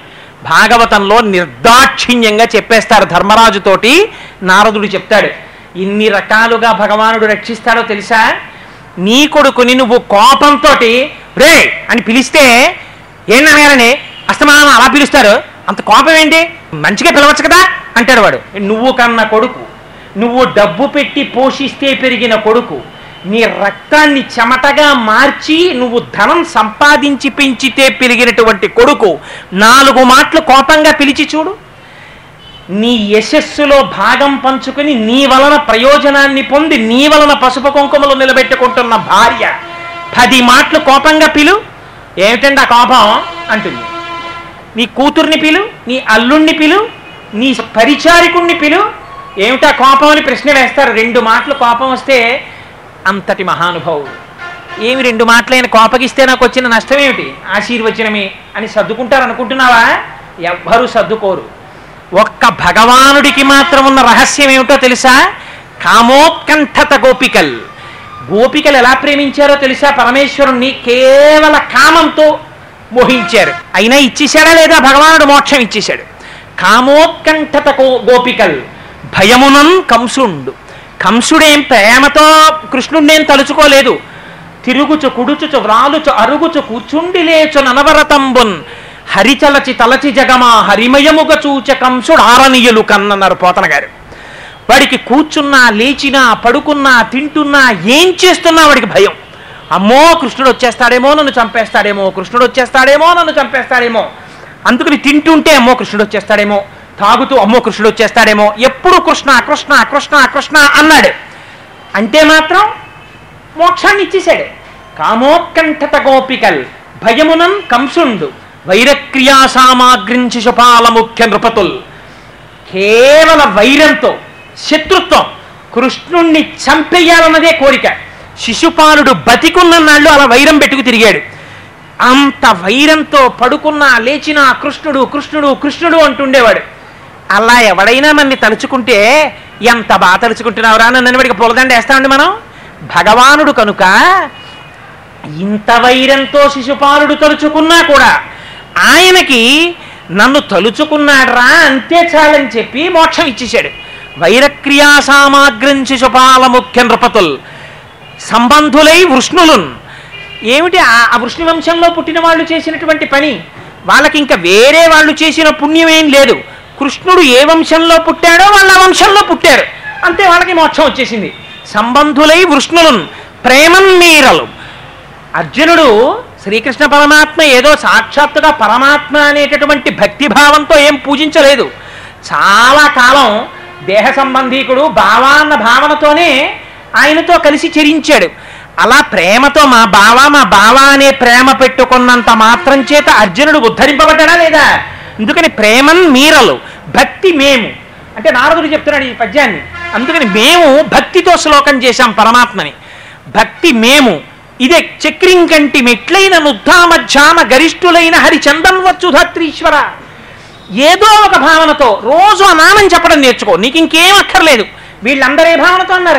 కాముకత్వంతో గోపికలకి ఒళ్ళు పై తెలియలేదు అసలు. రాసలీల జరిగినప్పుడు నల్లని వాడు పద్మనయనం ములవాడు కృపారసమ్ముపై చిల్లెడు వాడు మౌళి పరిసర్పిత పింఛమువాడు చెల్వల మనధనమ్ము తెచ్చనో మలియలారమీ పొదల మాటున లేడు కదమ్మ చెప్పరే అన్నారు. ఆఖరికి మల్లె మొక్కల దగ్గరికి వెళ్ళి ఓ మల్లె మొక్కలారా ఓ మల్లె మొక్కలారా కృష్ణుడు మీ చాట్న దాక్కున్నాడా చెప్పండి అని మల్లె మొక్కలను అడగడం ఏమిటి? పోనీ మల్లె మొక్కలను అడిగారంటే అర్థం ఉందనుకోవచ్చు. కనపడ్డ ప్రతి పూల మొక్కల్ని అడిగారు వాళ్ళు. వెళ్ళి పున్నాగ కానవే పున్నాగ వందితు తిలకంబ కానవే తిలక నిటులు. ఘనసార కానవే ఘనసార శోభితు బంధూక కానవే బంధుమిత్రు. మన్మథ కానవే మన్మథాకారుని వంశంబ కానవే వంశధరుని. చందన కానవే చందన చర్చితు కుందంబ కానవే కుందరదను. ఇంద్రభూజను కానవే ఇంద్ర విభవు కువల వృక్షయ కానవే కువలయేషు ప్రియక పాదవ కానవే ప్రియ విహారు అనుచు కృష్ణుని తలచి రయ్యబ్జముఖులు కనపడ్డ ప్రతి పూల చెట్టు దగ్గరికి వెళ్ళి అడిగారు వారు మా కృష్ణుడున్నాడా? మా కృష్ణుడున్నాడా? మా కృష్ణుడున్నాడా అని అడిగారు. అడిగితే వాళ్ళందరూ మోక్షాన్ని పొందారా లేదా? మాధవం మాధవం చాంతరేణంగనా గిద్ధిదా కల్పకౌ మండలే మధ్యగౌ సన్యగౌ వేణునా దేవకీ నందన అన్నారు. అలా అంగనకి అంగనకి మధ్యలో కృష్ణ పరమాత్మకి కృష్ణ పరమాత్మకి కృష్ణ పరమాత్మకి మధ్యలో అంగన ఉండి రాసలీలా వైభవాన్ని పొంది రాసలీలలో మోక్షస్థితిని అనుభవించారా లేదా? అనుభవాన్ని పొందారు. అందుచేత నీకు తెలిసి అను తెలియక అను. మీరు తెలిసి ముట్టుకోండి అగ్నిహోత్రం కాలుతుంది.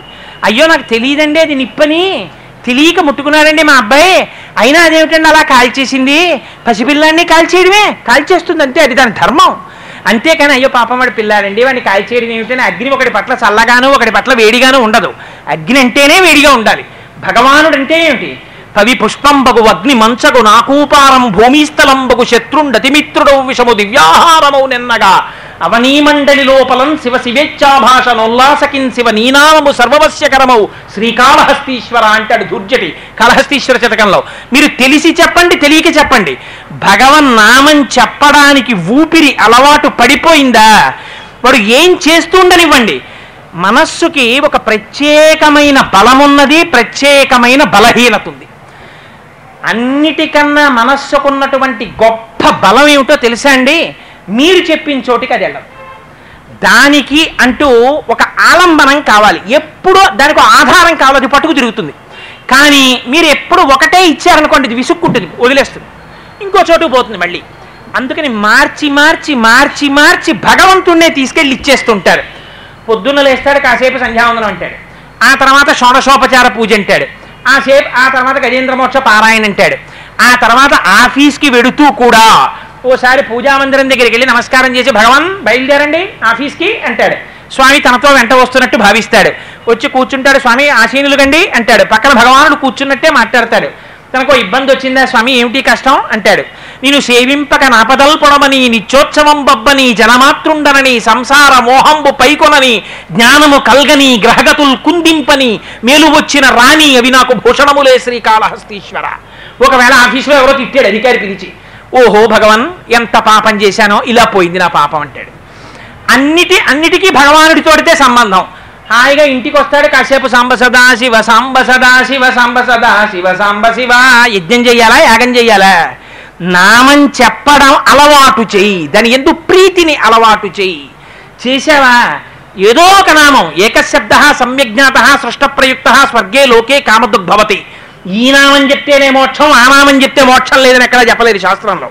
ఏ నామైనా గొప్పదే. అయితే మరి శంకరాచార్యులు వారు గోవిందా గోవిందా గోవిందా ఎందుకన్నారన్నదాన్ని మీకు విజ్ఞాపన చేస్తాను. ప్రస్తుతం నేను ఉన్నది భజ అక్కడే ఉన్నాను. భజ గోవిందం భజ గోవిందం గోవిందం భజ మూడమతేలో భజ దగ్గరే. అందుకని ఆ మాటను భగవన్ నామం చెప్పు. భగవన్ నామం చెప్పావా? అది నిన్ను ఉద్ధరించేస్తుంది. ఉద్ధరించి ఎందుకని? ఆ వస్తువు అటువంటిది. ఆ వస్తువు క్రమంగా ఆ ఆలంబనం తీసుకుని మనస్సు దాన్ని పట్టుకోవడానికి అలవాటు పడిపోయిందా? ఇంకా దాన్నే పట్టుకుంటుంది. దాన్ని పట్టుకోవడం అలవాటు పడిందా? ఒక్కసారి చెయ్యి పట్టుకున్న తర్వాత విడిచిపెట్టడం దానికి చేత కాదు. పట్టి విడువరాదు నా చెయ్యి అంటారు త్యాగరాజు గారు. ఒకసారి పరమాత్మ కాని చెయ్యి పట్టుకున్నాడా? ఇంకా మనస్సు అక్కడే అక్కడే అక్కడే అక్కడే తిరుగుతూ ఉంటుంది. మిగిలిన చోట్ల ఎంత తిరగనివ్వండి బంధంలో పడుతుంది. ఆయన దగ్గర ఎంత తిరగనివ్వండి అంత తృప్తిలోకి వెళ్ళిపోతుంది అదే భక్తి. భక్తి అంటే ఏమిటి? ఏది జరుగుతున్నా ఒక్కొక్కడికి భార్య మీద ప్రీతి ఉంటుంది. వాడి పరుసులో ఆవిడ ఫోటో ఉంటుంది. వాడు ఆఫీస్కి వెళ్ళిపోతూ వెయ్యి మాటలు ఆవిడతో మాట్లాడతాడు బుజ్జగిస్తాడు ముద్దులాడతాడు సంతోషిస్తాడు ఎదురు రమ్మంటాడు ఎదురొస్తుంది సాయంకాలం వచ్చేస్తాను బెంగెట్టుకోకంటాడు మధ్యాహ్నం వచ్చేస్తాను బెంగెట్టుకోకంటాడు ఆఫీస్కి వెళ్ళి ఫోన్ చేస్తానంటాడు నా జేబులో సెల్ ఉంది నువ్వు ఫోన్ చేయంటాడు నేను పలుకుతానంటాడు. ఇంత బాధలు పడి ఏంటి ముప్పై ఏళ్ళు సంసారం అయ్యాకప్పటికి అని అతి కష్టం మీద ఆఫీస్కి వెళ్ళి మళ్ళీ పరుసులోంచి ఆవిడ ఒకసారి చూసుకుని అక్కడ కూర్చుని పక్క స్నేహితుడు వచ్చి కూర్చోగానే నిన్న రాత్రి అండి నేను మా ఆవిడని మొదలెడతాడు. ఎందుకని మాటలు ఆవిడ గురించి? అంటే నీ మనస్సు ఆవిడ ఎందుకు ప్రీతి చెంది ఉంది. అందుకని నీ నోరు విప్పితే ఆవిడే వస్తుంది. ఎందుకంటే అంటే వాడు మాట్లాడే మాటలని బట్టి వాడి మనస్సు ఎక్కడ లగ్నమైపోయిందో నీకు తెలిసిపోతుంది. ఆ వస్తువు ఎందు మనస్సు లగ్నమై ఉన్నది. ఇంకొకరిని కలపండి. వాడు ఎందులోంచైనా భగవంతుడి దగ్గరికి వెళ్తాడు. వెళ్ళి ఆయన గురించి మాట్లాడడం మొదలెడతాడంటే వాడి మనస్సు ఎక్కడుంది? వాడి మనస్సు భగవంతుని ఎందు లగ్నమై ఉన్నది. ఇటువైపు ఎంత పట్టుకోండి బంధనంలోకి తీసుకుంటుంది. అటువైపుకి ఎంత వెళ్ళండి అంత మోక్ష స్థితిలోకి వెడుతుంది ఇదే భక్తి అంటే. హాయిగా నాలుగు మంచి మామిడి పళ్ళు తెచ్చుకుంటాడు. భగవన్ ఈ మామిడి పళ్ళ రూపంలో పృథివిలోంచి నాకు కావలసిన రూపంలో ఇంత సువాసనతో మామిడి పండు అయ్యావా? ఎంత అదృష్టమయ్యా? స్వామి నువ్వే తింటున్నావయా లోపల కూర్చుని యజ్ఞమూర్తివై అంటాడు మామిడి పండు తింటాడు. ఆఖరణ తిన్న తర్వాత దీని సారము చేత కలిగినటువంటి మనస్సు సర్వకాలముల ఎందు సత్యమునందు రమించుగాక. అదే సత్యం తత్వేన పరిశించామి రాత్రి అయితే రుతం త్వా సత్యేన పరిశించామి అని నీళ్ళు విస్తర చుట్టూ తిప్పడం. తిప్పుతాడు లేస్తాడు. ఏది చేసినా ఏది చూసినా ఏ ఆనందం విన్నా ఏ కష్టం విన్నా ఇదంతా భగవానుడి యొక్క కృప అంటుంటాడు. ఎందుకు ఆయన గుర్తు రావడం? పానీయంబులు త్రాగుచున్ కుడుచుచున్ భాషించుచున్ హాసలీలా నిద్రాదులు చేయుచున్ తిరుగుచున్ లక్షించుచున్. సంతత శ్రీనారాయణ పాద పద్మజుగళీ చింతామృతాస్వాద సంధానుండై మరచన్. సురారిసుతుడే తద్విశ్వమున్భూవర అయితే కోటేశ్వరారు ఇంత తేలిగ్గా చెప్పేశారు చాలా తేలిగ్గా ఉంది. మీరు చేస్తారా ఇలాంటి పనులు? మీరు ఇలా అస్తమానం భగవంతుణ్ణి ప్రతిరోజు తలుచుకుంటారా? అంటే ఇదంత తేలిక అనుకుంటున్నావేమో? ఇలా ఇంత తేలిగ్గా అందరూ భగవన్నామాన్ని ప్రతిరోజు ప్రతి క్షణం తలుచుకుని భగవంతుని ఎందు ప్రీతి పొంది ఉండగలిగినటువంటి పరిస్థితినే పొంది ఉంటే శంకరాచార్యులు వారు జగత్తుని అడ్డుపెట్టి భజ అని అనవలసినటువంటి మాట ఎక్కడి నుంచి వచ్చింది? అంటే ప్రహ్లాదుడు చెప్తాడు ప్రహ్లాదోపాఖ్యానంలో ఇది ఇవ్వాల్టి అలవాటు కాదురా వీళ్ళకి అత్సపు చీకటింబడి గృహవ్రతులై విషయ ప్రవిష్టులై చచ్చుచు పుట్టుచున్మరల చెర్విత చెర్వినులైన వారికి జెచ్చెర పుట్టునే. పరులు చెప్పిననైన నిజేచ్ఛనైన కానలకు ఏగిననైన ఏమిచ్చిననైన హరిప్రబోధములు. ఏమి కొడుకు పట్టుకొచ్చి దిక్కుమాలిందో పంచ పెట్టక్కర్లేదు అయినా మా అబ్బాయి మా అబ్బాయి మా అబ్బాయి అని ఎంత పొంగిపోతుంటాడో వీడు. వీడాస్తి కూడా వాడు పట్టుకుపోయి తగలడతాడు ఆయన మా అబ్బాయి అండి అని అబద్ధాలు ఆడతాడు కొడుకు కోసం. ఎంత ప్రీతో కానీ ఒక్కనాడు భగవంతుడి గురించి అలా నోరు చింపుకు మాట్లాడవే. ఒక్కనాడు భగవంతుడి గురించి స్టాప్. అన్ని కన్సెషన్స్ అన్ని షార్ట్ కట్లు అన్ని బైపాసులు ఎవరి దగ్గరికి వచ్చేసరికో తెలుసా అండి భగవంతుడి దగ్గరికి? వాడు కూర్చుని ఒక్క అరగంట సేపు భగవన్నామాన్ని స్తోత్రం చేయడు. ఎందుకండి ఇక్కడ ఉండాలి కానీ? ఇక్కడ ఉంది మీ ఆవిడ గురించి చెప్పడం మాని మానవే? చెప్తున్నావు. ఇక్కడ ఉంటే చాలట. మరి ఇక్కడ ఉంటే అది నోట్లోంచి వస్తుంది వాక్కుగా. మరి ఇక్కడ ఉంటే రాదే? ఎప్పుడు చెప్పవే? ఇది భగవంతుడి యొక్క ప్రసాదం అండి. అనవే? అనడు. నీకు ఒక ఉపకారం జరిగింది. ఆ ఉపకారం చేసిన సర్వేశ్వరుణ్ణి దర్శనం చేద్దామన్న కృతజ్ఞత నీకు కలగదే? కలగదు. ఎందుకు కలగదు? ఇది నా ప్ర నా ప్రజ్ఞాని నీకు నమ్మకం. భగవంతుడన్నవాడున్నాడని నువ్వు చెప్తున్న మాట ముసుగు నాటకం. నీకు లోపల ఆ పూనిక లేదు. ఉంటే ఆ భావన సంతతము తిరగాలి. అది తిరగట్లేదు. నీ జీవితం వృధా అయిపోతుంది. అందుకని భజ అందుకని అను ఆ మాట. ఇది శంకరాచార్యుల వారి యొక్క సందేశం. ఆ నామం చెప్పరా? ఉద్ధరింపబడిపోతావు? ఏ నామం చెప్తావు? ఇంకొక నామం ఇంకొక నామం అక్కర్లేదు. నీకు అలవాటు లేక ఏమైపోతున్నావో తెలుసా? భగవన్నామం చెప్పుకోవడం నువ్వు ఎప్పుడు ప్రారంభం చెయ్యలేదు ఎప్పుడు. దానివల్ల ఏమయ్యావు?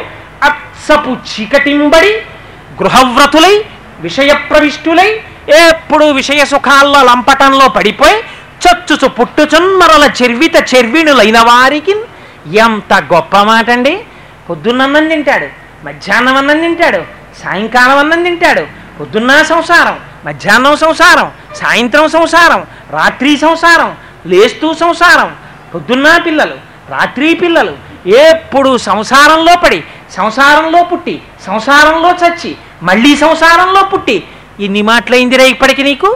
నువ్వు పట్టుకున్న సంసారం వల్ల ఇంతకన్నా కొత్తది ఏమైనా నువ్వు పొందావా? కానీ విచిత్రం ఏమిటో తెలుసా? అలా చెప్తే అందరూ భగవన్నామని చెప్పేస్తారు అనుకుంటున్నావా జెచ్చెర పుట్టునే పరులు చెప్పిననైన నిజేచ్ఛనైన ఏమిచ్చిననైన కానలకు ఏగిననైన హరిప్రబోధములు. అడవికి వెళ్ళిపోతే మాత్రం వాడు ప్రశాంతంగా ఉంటాడు అనుకుంటున్నారా అక్కడ చెమట ఎక్కువ పట్టేస్తుంది వాడికి. ఏమైపోయిందో రాజ్యం ఏమైపోయిందో భార్య ఏమైపోయిందో పిల్లలు ఏమైపోయారో ఆశ్రమాలకు వచ్చేసాం ఇక్కడ ఉండిపోయాం అని చెప్పి చింత మరీ ఎక్కువైపోయి అక్కడే బీపీ ఎక్కువైపోయి అక్కడే షుగర్ ఎక్కువైపోయి అల్లరపడిపోయే వాళ్ళు బోలంతమంది ఉంటారు. అసలు మనశ్శాంతి అనేటటువంటిది ఇక్కడ ఉండాలి. అందుకని అదిగో ఆ భక్తి నేర్చుకో. భజ గోవిందం గోవింద గోవింద గోవింద. శంకరుల నోటి వెంట అప్రయత్నంగా మూడు మాటలు పడిపోయింది ఆ మాట. మూడు మాటలు ఏదైనా చెప్తే ఏమిటో తెలుసా అండి దాని అర్థం? అది పరమ సత్యము అని గుర్తు. మూడు మాటలు ఒకరు ఒకరి దగ్గరికి వచ్చి ఒక మాట చెప్పారనుకోండి అది సత్యము అని గుర్తు.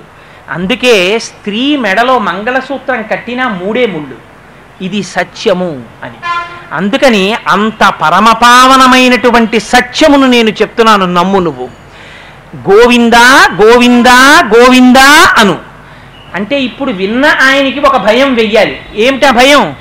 అరెరే మరి నా జీవితం ఇంతకాలం అయిపోయింది కదా వృద్ధాప్యంలోకి వచ్చేసాను కదా ఇంకా నేను ఇప్పుడు ఏం చెయ్యగలను? నేను ఇప్పుడు చెయ్యగలిగింది లేదు. పూజామందిరంలోకి వెళ్ళి కూర్చోగలనా? కూర్చోలేను. కాళ్ళు మడుచుకోవు పోనీ కూర్చుని ఓ దీపం వెలిగించగలనా? చేతులు వణికిపోతాయి. అగ్గిపుల్ల పట్టుకుంటే నా చెయ్యే కాలిపోతుంది. ఓ అగరత్తు వెలిగించి భగవంతుడి చుట్టూ తిప్పానా? కళ్ళు సరిగ్గా కనపడక ఆయన మూర్తి కొట్టి నిప్పురవలు ఆయన పాదాల మీద పడతాయి.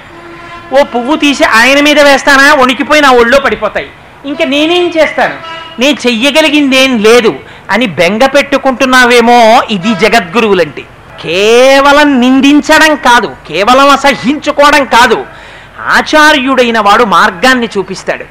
అందుకని శంకరులు ఒక మాట చెప్తున్నారు గోవిందా గోవిందా గోవిందా అని మూడు మాటలు అనరా? ఈ గోవిందా అన్న మాటే శంకరాచార్యుల వారికి ఎందుకు జ్ఞాపకం వచ్చిందో తెలుసా అండి? ఇంత అజ్ఞానంలో పడిపోయి ఉన్నాడు ఈయన. అజ్ఞానాన్ని తొలగించగలిగినటువంటి గురువు దొరకలేదు. అందుకు నా జన్మ వృథా అయిపోయింది. అని తన గురువులు గోవిందపాదాచార్యుల వారు గుర్తొచ్చారని చంద్రశేఖర పరమాచార్యులు వారు వ్యాఖ్యానంలో రాశారు. అందుకని తన గురువులు గోవింద పాదులు గుర్తొచ్చి అక్కడ గోవింద అన్న నామం పడింది. గురువు జ్ఞాపకానికి వస్తే రెండు గొప్ప ప్రయోజనాలు కలుగుతాయి.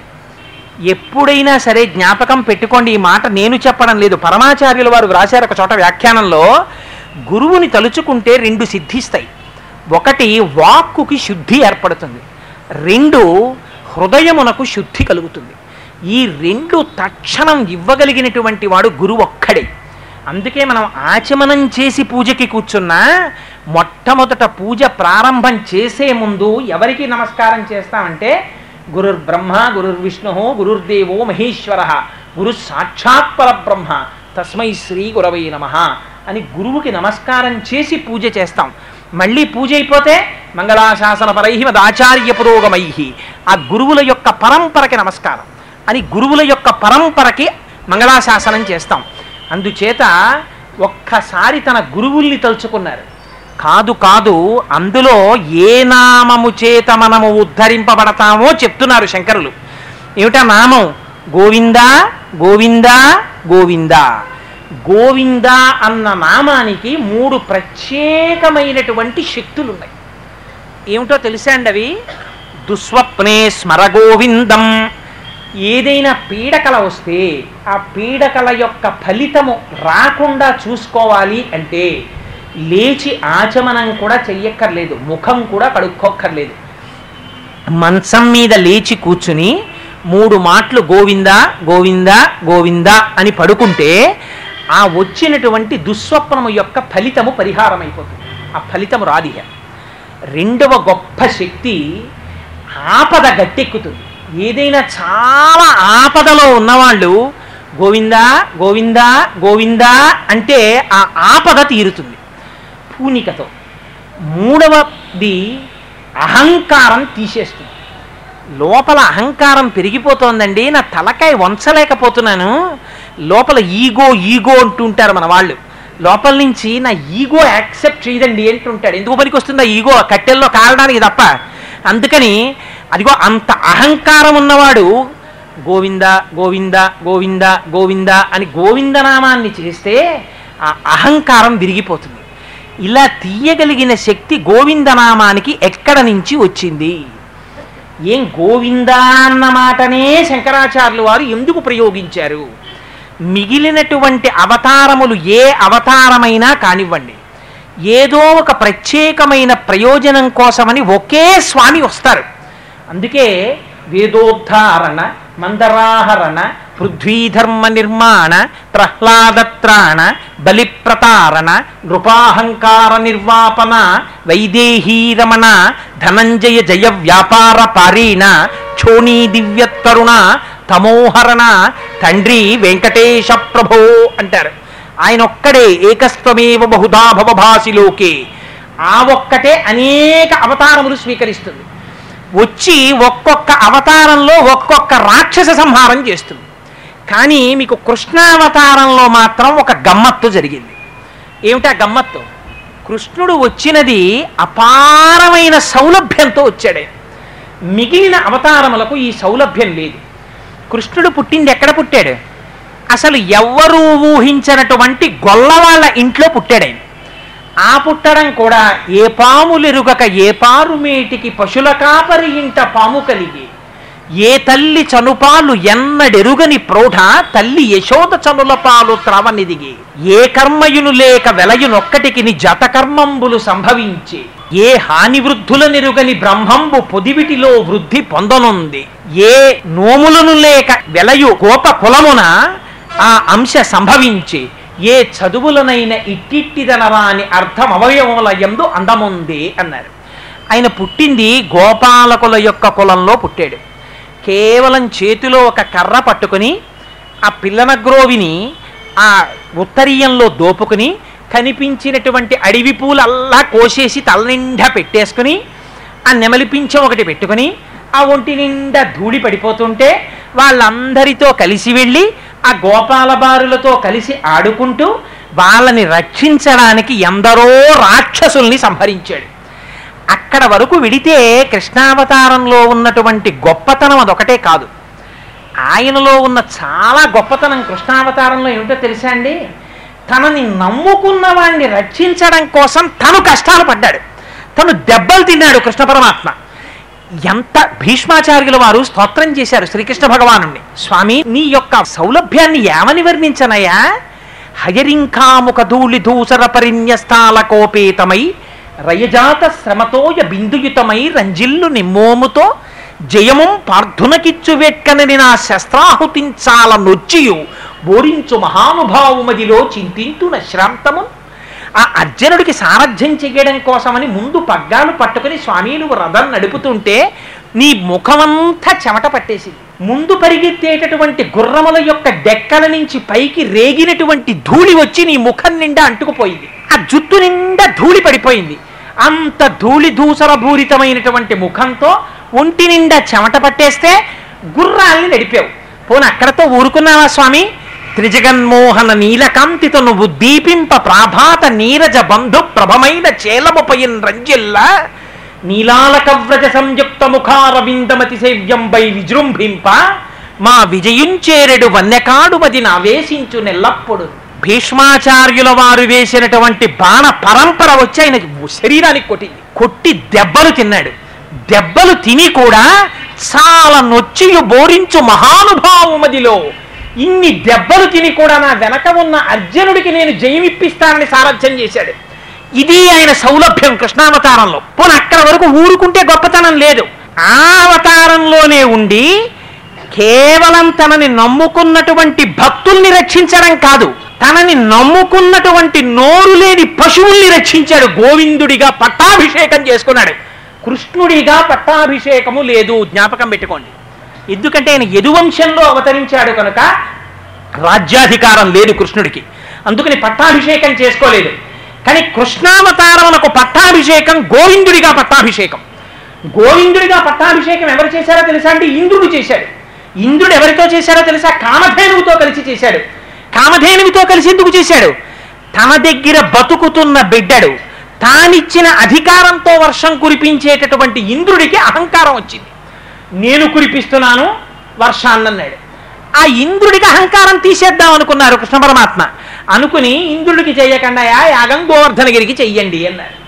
అంటే ఆ గోవర్ధనగిరికి యాగం చేశారు అక్కడ ఉన్నటువంటి గోపాలకులందరూ. చేసేటప్పటికి ఎక్కడ లేని కోపం వచ్చింది ఇంద్రుడికి.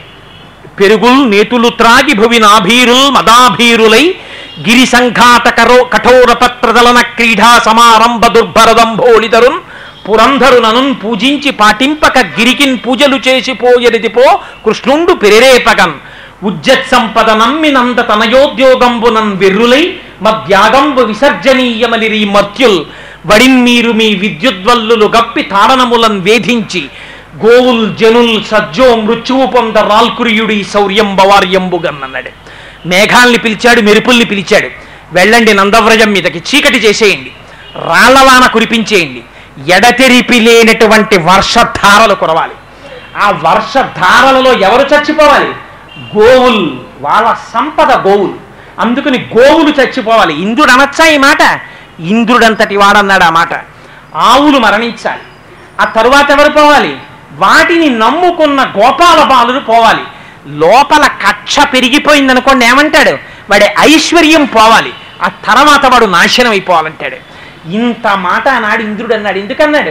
తనకి యాగం చెయ్యలేదని ఇంత మాటని అంటే ఆనాడు కురిసింది వడగళ్ళవాన ఈవురుములు ఈమిరుపులు ఈయశనుల ఘోషములను ఈజలధారల్ నియాన మున్నిరుంగము కుయాళింపగదయ్య గుణరత్న నిధి అని ఆ గోపాల బాలురందరూ పరిగెత్తారు కృష్ణుడి దగ్గరికి. పరిగెత్తి కృష్ణ నువ్వు చెప్పావని యాగం చేశాం. చూసావా ఇంద్రుడు ఎలా కురిపిస్తున్నాడో వాన? మేము తట్టుకోలేకపోతున్నాం. ఇలాంటి వాన మేము ఎప్పుడూ చూడలేదు. ఆవులు చచ్చిపోతున్నాయి దూడలు చచ్చిపోతున్నాయి ఎద్దులు చచ్చిపోతున్నాయి అని ఏడ్చారు. రక్షణ భగవానుడు కల్పించడం కోసమని ఎక్కడి నుంచో దేన్నో తీసుకొచ్చి రక్షించలేదు గోవిందుడు. గోవిందుడిగా కృష్ణుడు ఏమిటో ఎవరు ఆ- రక్షణ చేసినవాడు? కృష్ణుడే. కానీ ఆ రక్షణ చేసిన కృష్ణుడిని కృష్ణుడు అనరు గోవిందుడు అంటారు. కారణం ఏమిటి? అక్కడ ఒక గొప్ప రహస్యం ఉంది. ఏమిటో రహస్యం? అయ్యయ్యో ఇంత వాన కురుస్తోందా? రండి రండి అక్కడెక్కడో పెద్ద నీడుంది. ఆ నీళ్ళలో మనం దాక్కుందామని చెప్పలేదు భగవానుడు. ఏం చెప్పాడు? బాలుండాడుచునాథ పత్రమది సంభావించి పూగొత్తి కింగేలం దాల్చిన లీలలే నగవుతో కృష్ణుండు కానం మహాశైలమ్మున్ వలకేల దల్చి విపుల ఛత్రమ్ముగా పట్టె తద్భీల భృత్యుత దుశ్శిలాచకిత గోపీ గోప గోపంతికిన్. అక్కడే ఉన్నటువంటి గోవర్ధనగిరి వంక చూసి మీకు దేని వలన ఇబ్బంది కలుగుతోందో దాన్ని నేను ఆ కష్టాన్ని తీర్చి ఇప్పుడే మీకు రక్షణ చేస్తాను. అన్నాడు. అక్కడే ఉన్న గోవర్ధనగిరిని చిటికిన వేలుతో పైకెత్తేశాడు. పైకెత్తి కుడి చేతి చిటికిన వేలు మీద పైకెత్తి పట్టుకున్నాడు. ఇప్పుడు మీరు చెప్పండి కృష్ణుడు ఆ గోవర్ధనగిరిని ఎత్తి పైన పట్టుకున్నప్పుడు దాని కిందకొచ్చి చేరవలసినటువంటి బాధ్యత అక్కడ ఉన్న గోపాలకుల్దా రండి రండి మిమ్మల్ని రక్షిస్తాను మిమ్మల్ని రక్షిస్తానని అడగవలసినటువంటి అగత్యం కృష్ణుడిదే. వాళ్ళు రాలేదు. కొంతమంది మాత్రమే వెళ్ళారు. వెళ్ళి కృష్ణుడి వంక చూశారు. వాళ్ళకి ఆకలి అయ్యదా ఏడు రాత్రులు కురిసింది వాన. ఏడు పగళ్ళు కురిసింది వాన. ఏడేళ్ళవాడు కృష్ణుడు. ఏడు రోజులు ఎత్తి పట్టాడు. ఏడు రాత్రులు ఏడు పగళ్ళు పట్టాడు. ఇలా కదిలింది అనుకోండి కొండ చేయని పెట్టిందని వీళ్ళందరూ పడిపోతారు బయటికి. ఇలా అనకూడదు వేలు. అలా గోవర్ధనగిరిని ఎత్తి పట్టుకోవాలి. ఏడు రాత్రులు ఏడు పగళ్ళు ఇలా పట్టాడు ఆయన. పడితే చిత్రం ఏమిటో తెలుసా అండి? హరిదోర్దండము కామ గొబ్బ శిఖరం బలం విముక్తావళుల్ వరగంజారుడు తోయ బిందువులు గోపాలంగమాపంగహాసరచుల్ రత్న జయంబుగాగా అచల ఛత్రంబు శోభిల్లిత గిరిబిద్దుర్మద భంజియై జలధి రక్లిన్న ప్రజారంజియై అన్నారు పోతన గారు. అక్కడ చుట్టూ ఉన్నటువంటి గోపకాంతల కళ్ళల్లోంచి వచ్చేటటువంటి కాంతులు కృష్ణ పరమాత్మ మీద పడి ముత్యాల హారాలు వేసుకున్నట్టున్నట్ట. ఆయన చెయ్యే ఆ గొడుగుకి పెట్టిన పెద్ద కర్ర ఆ పైన ఉన్న కొండ గొడుగు. అలా పట్టుకున్నాడు. పట్టుకుని గొడుగులా పట్టుకుంటే చాలా మంది ఆ కొండ కిందకి రావడం మానేశారు. ఎందుకు రావడం మానేశారో తెలుసా అండి? ఏమో పిల్లాడు లోపలికి వెడితే గబుక్కుని కొండ వదిలేస్తే బయట ఉన్నామనుకోండి కురుస్తుంది రాళ్ళవాన కురవనివ్వండి ఫ్రాక్చర్లు అవుతాయి. ఏదో అయితే మన కర్మ బాగుందనుకోండి ఏ కాళ్ళు చేతులు విరుగుతాయి. మన దరిద్రం ఉందా తల మీద పడుతుంది పోతాం. లోపలికి వెళ్తే ఆయన గభాలను వదిలేస్తే గుర్తుపట్టడానికి కూడా ఉండదు. అందుకని లోపలికి వెళ్ళొద్దు అని బయట నించున్నారు. భగవానుడు మన కోసమని కొండ ఎత్తి పట్టాడు. కానీ మనం నమ్మం. ఇది గోవర్ధనోద్ధరణంలో ఉన్న పెద్ద రహస్యం. భగవానుడు అంటాడు బాలుండీతడు కొండ దొడ్డది మహాభారంబు సైదింపగా జాలండోయని దీని కింద నిలువని చింతింపగా బోలదు ఈ శైలాంబోనిది జంతు సంయుత ధరాచక్రంబుపై పడ్డ నాకేలల్లాడదు బంధులార నిలుడి క్రిందన్ ప్రమోదంబునన్ అంటాడు. అయ్యయ్యో నాకు తెలుసురా మీ అందరు ఎందుకు రారో? పిల్లాడు వీడు వీడు ఏడేళ్ళ పిల్లాడు కొండ ఎత్తాడు ఎత్తితే ఎత్తాడు కానీ వీడు వదిలేస్తాడేమో అని మీకు బెంగ. అందుకని మీరు లోపలికి రారు. కానీ నేను చెప్తున్నాను నన్ను నమ్మండి ఈ బ్రహ్మాండములన్నీ కలిపి కొండలతో సముద్రములతో పర్వతములతో నదులతో కలిసి వచ్చి ఈ కొండ మీద పడిపోయినా సరే ఆ కొండ కదలదు. నేను పట్టుకుంటాను. నన్ను నమ్మండి.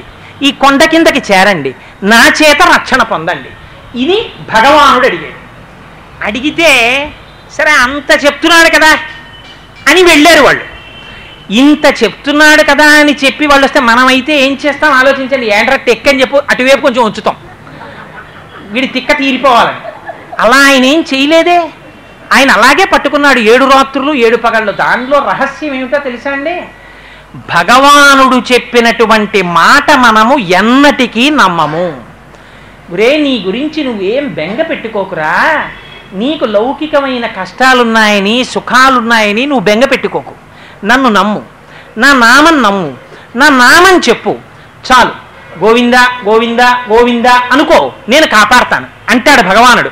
కానీ మనం అంటాం కలడందురు దీనులయడ కలడందురు పరమయోగి గణముల పాలిన్ కలడందురన్ని దిశలను కలడు కలండనడు వాడు కలడో లేడో మనకు అన్నాడు అంటారండి అంతటా ఉన్నాడంటారు గుళ్ళో కెడతాం నమస్కారం చేస్తాం సంధ్యావందనం చేస్తాం ఇంట్లో అగరత్తు పెడతాం అని మన ప్రయత్నం మనం చేసుకోవాలి కదా. అలా అని వదిలేయలేం కదా. అసలు రహస్యం ఏమిటంటే వీడికి పెద్ద అనుమానం. అట్టి గుట్టిదండి వాళ్ళు అలా చెప్తారు కానీ అలా అందరికీ అయిపోతుందా? మేమేమైనా పెద్ద ఉపాసకులమా? మాకెందుకు రక్షిస్తాడండి భగవానుడు? అందుకని వాడు నమ్మడు. వాళ్ళ కోసమని ఆయన గీత చెప్తాడు. సర్వధర్మాన్ పరిత్యజ్యా మామేకం శరణం వ్రజ. అహం త్వా సర్వపాపేభ్యో మోక్షయిష్యామి మా శుచ. నీకేం అక్కర్లేదు నన్ను శరణాగతి చెయ్యంటాడు భగవానుడి రక్షణ ప్రవహించడానికి రెండు కలవాలి జ్ఞాపకం పెట్టుకోండి. భగవంతుడు ఎప్పుడూ కరుణతోనే ఉంటాడు. కానీ ఆయన కరుణ ఒక్కటి సరిపోదు. ఏది కావాలి?